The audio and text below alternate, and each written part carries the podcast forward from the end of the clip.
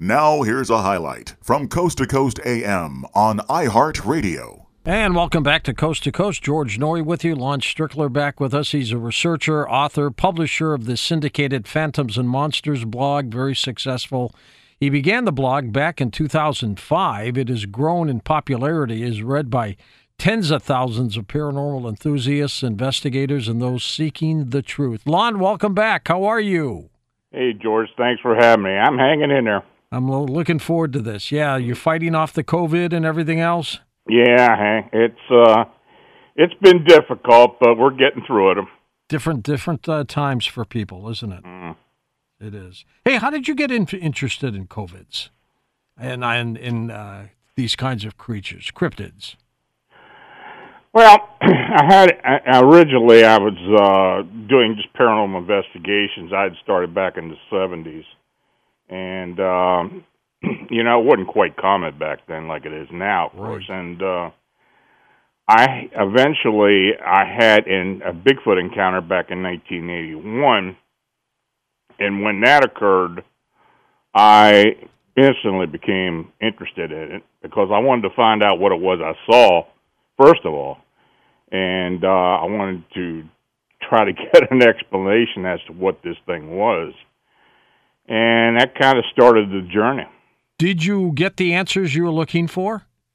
You know, I guess I did, but I, you know, there's always, you know, you get one answer, there's always another question, you know, and uh, that's that's kind of had kept me going ever since. I mean, there's just so many, many strange things out there, unusual things that people can't explain and uh, you know the, the whole cryptid field hasn't remained stagnant.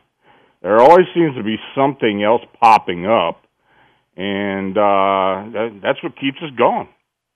A couple of years ago, there was a case in Chicago, wasn't there, of a winged humanoid? Yeah, the, the, this actually started in 2011 when there were uh, there were three sightings towards the end of the summer, and uh, of this this winged being. Uh, it it had some aspects of being like a humanoid shaped being, but it had wings. Uh, the wing structures were described as being like that of a bat, but it was uh, pretty innocuous. Uh, it, there was a photograph taken, though I am not sure if that was actually uh, a photograph of the actual being itself. So uh, as time went on, you know that did cr- create a bit of a stir. Uh, those three sightings were all three reported to uh, the MUFON CMS, and uh, we really couldn't get a whole lot of uh, information other than what MUFON had provided. So in early uh, 2017, uh, reports started showing up on on MUFON CMS of these winged being sightings, uh, winged humanoid sightings. And as time went by, uh, a friend of mine, Manuel Navarrete, who lives in Chicago, he's a UFO mm-hmm. investigator, started contacting me, telling me about th- that this had phenomena had started again. And um, uh, you know, there were the first several reports were made to the MUFON CMS, and then we started soliciting uh, uh, reports to be reported directly to us, and it, it it started coming through. And you know, 2017 was crazy. I mean, it, it, it was literally unbelievable. We received 50 plus reports that year. Wow, of the same thing. Something very similar. Yeah. Uh, you know, there were there were some change differences. Uh, the first report was kind of that of a uh, a Mothman insectoid type being, but uh, we also had what people were calling an owl man, and uh, with the uh, the feathered wings and uh, looking like what people had called a Lechuza, and uh, but that kind of that kind of waned off a bit, and uh, as we started getting into the summer the reports were consistently like that of a gargoyle or a bat winged humanoid. Wow. Now, this was the basis of your book, Mothman Dynasty, wasn't it? Yes. Which is a great book, by the way. And are we still getting reports of this thing? Yeah, we are. Uh, the majority of the reports since October of 2019 have been coming from the area of O'Hare International and uh, the suburb of Rosemont.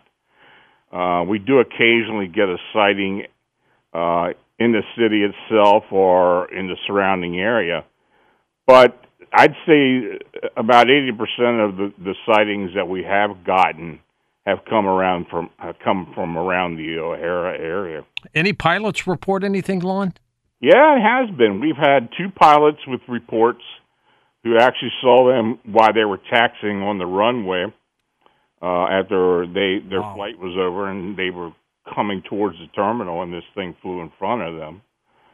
Uh, we've had air traffic controllers who contacted us, other employees like transit, those who would run the uh, transit buses uh, at O'Hare.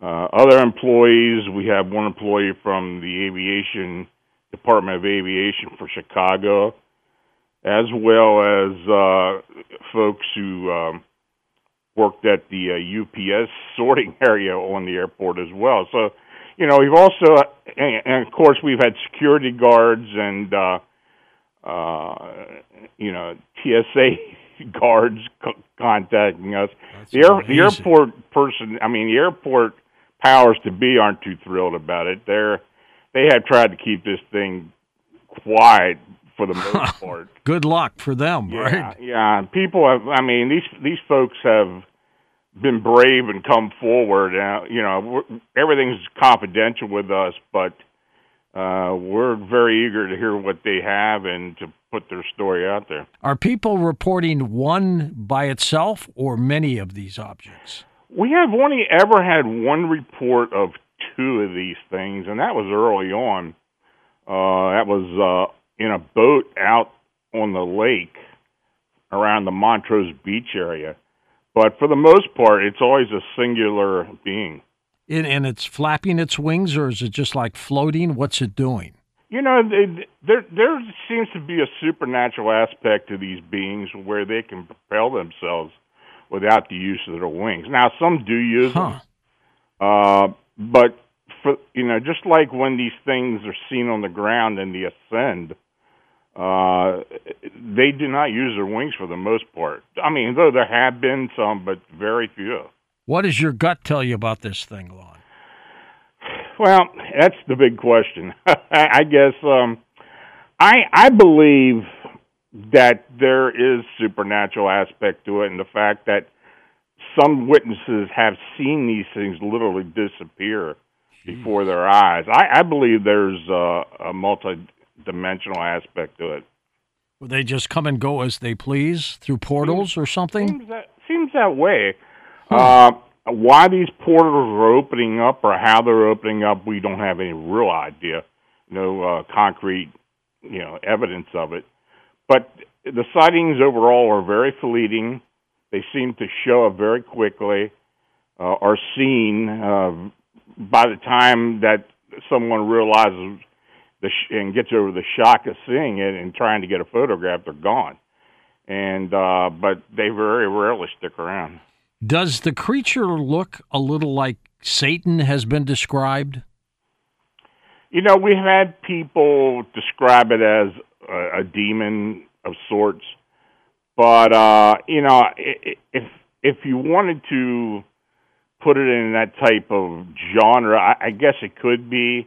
Uh, we've had some sightings where people describe them as looking like gargoyles. Mm-hmm. Uh, you know, I guess it's it depends on the perspective of the the witness. Lon, what have they described the face to look like? It, it's varied. Uh, I, I like I said before, there have been some descriptions of like a gargoyle look to it uh, with maybe the red eyes. Not all of them have red eyes, but but a human looking face though. Not necessarily. All right. Uh, some seem to be a very thin face. uh, with uh, a lo- mostly non-human aspects to it. Uh, but it, it, you know, it does vary. I mean, sometimes the uh, the face itself and the eyes are embedded in the upper part of the body, like that described in the Mothman. So, uh, yeah, that that you know, I can't really come out and say that it is like a chimera or something that you know was actually developed or engineered. Um, but the face, for the most part, does not look too human. Why does it, you know, seem to be around O'Hare International Airport? Yeah, that's that's a that's weird. question. Um, you know, we have had reports as of late the possible connection to UFOs and other impossible alien beings. We've had witnesses who have seen um, a UFO associated with a humanoid being as- ascended into one of these craft. Hmm. Uh, you know, we've had human, small humanoid type sightings around O'Hare for a long time. I mean, you know, people don't realize this, but you know, the paranormal activity and strange activity around uh, O'Hare and and several other airports is pretty profound. Um, a lot of strange things happen there, you know, and I, I, you know because you get a lot of different people come through a facility like that, you're going to get something to that. It's a wonder that a plane hasn't smashed into one of these things. Well, I, I can't say that it hasn't. Really? Uh, yeah, be, but you know, as far as actually having a body or uh, specific damage, I, I we just really haven't gotten a report like that. now, this association with a uh, UFO or some kind of craft, is it conceivable that these humanoids are the pilots of the craft? It, it I guess it's conceivable. Uh, you know, just like a lot of other cryptid activity, there there sometimes seem to be a an association with other anomalies or now anomalous activity, like a UFO or maybe an alien being or a non-terrestrial being. Uh, that has shown up in, in this case, uh, preferably the last year and a half or so, where people have seen other beings, unexplained beings associated with these sightings. There's a humanoid called the Smiling Man, which is also the called Indrid Cold. Right. Are you still getting reports of that? Yeah, we are. I actually had a um we had a sighting up in uh Hartwick, New York about 6 months ago. And uh, this is really a strange story. I um What happened? yeah, the an investigator friend of mine who lives in Queens got a call from a friend of his who told him of an encounter she had at her home of something that was described like a mothman. Uh, and when she, she had the encounter and she was on the phone with him telling him this, uh, she received a telephone call where the caller ID came up, Indrid Cold. And, you know, she's Huh. telling him about this. Yeah, of course, she didn't know what Indrid Cold meant. And, um, you know, he he was flabbergasted. He didn't understand what was going on, so he he hopped on a bus and, and got himself up there. And uh the week he spent up there, it was very strange. There seemed to be a lot of weird activity going on, a lot of paranormal activity. But um you know, I've talked to friends who are researchers as to the possibility that maybe the Indrid Cold case back in West Virginia may have been related to the the Mothman phenomena, and of course it did happen around the same time, and uh, you know the distance between the sightings were not that far. Um, some believe it has, some don't believe it was, but uh, the fact that that occurred and uh, that this person, when she answered the phone, told her uh, that she shouldn't report it and to keep it quiet. Maybe 20 minutes after she had the sighting is, is pretty unusual, and uh, it kind of harkens back to the uh, the Men in Black uh, reports that people have gotten of uh, these these humanoids, the best way you can say it, are dressed in black that show up suddenly after a sighting or an encounter. That's amazing. It it truly is. And when they call it the smiling man, is that what it looks like?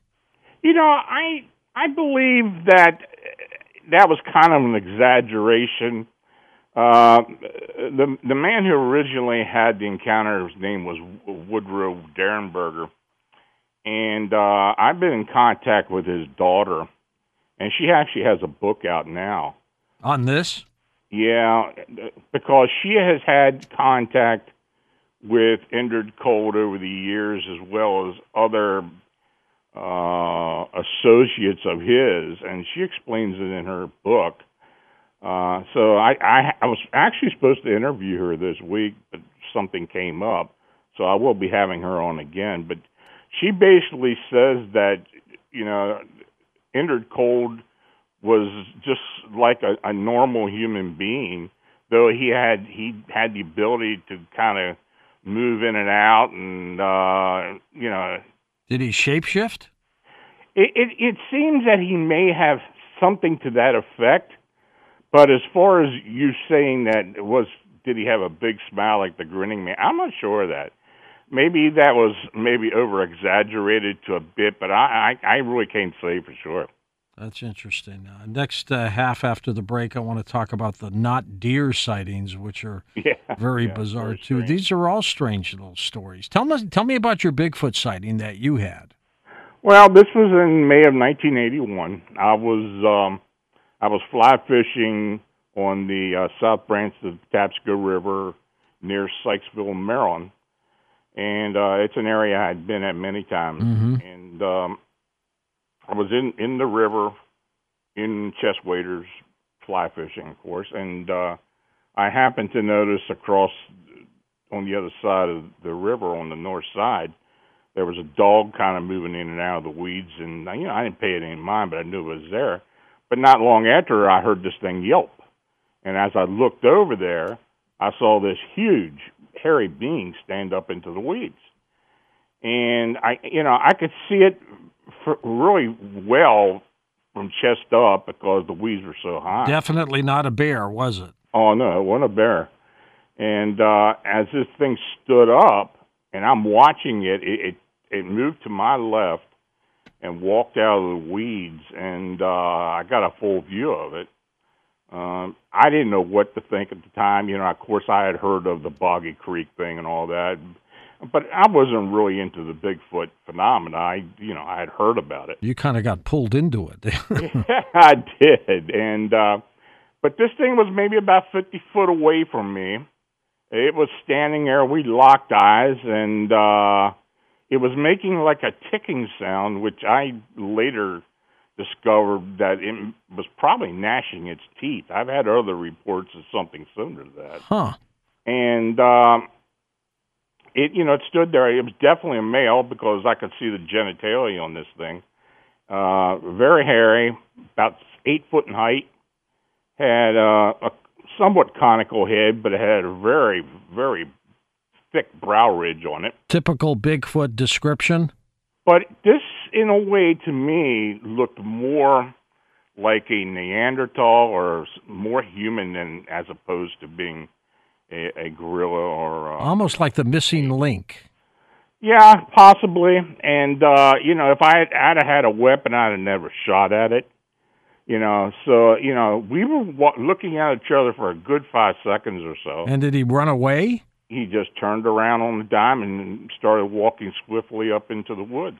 Listen to more Coast to Coast AM every weeknight at 1 a.m. Eastern and go to coasttocoastam.com for more.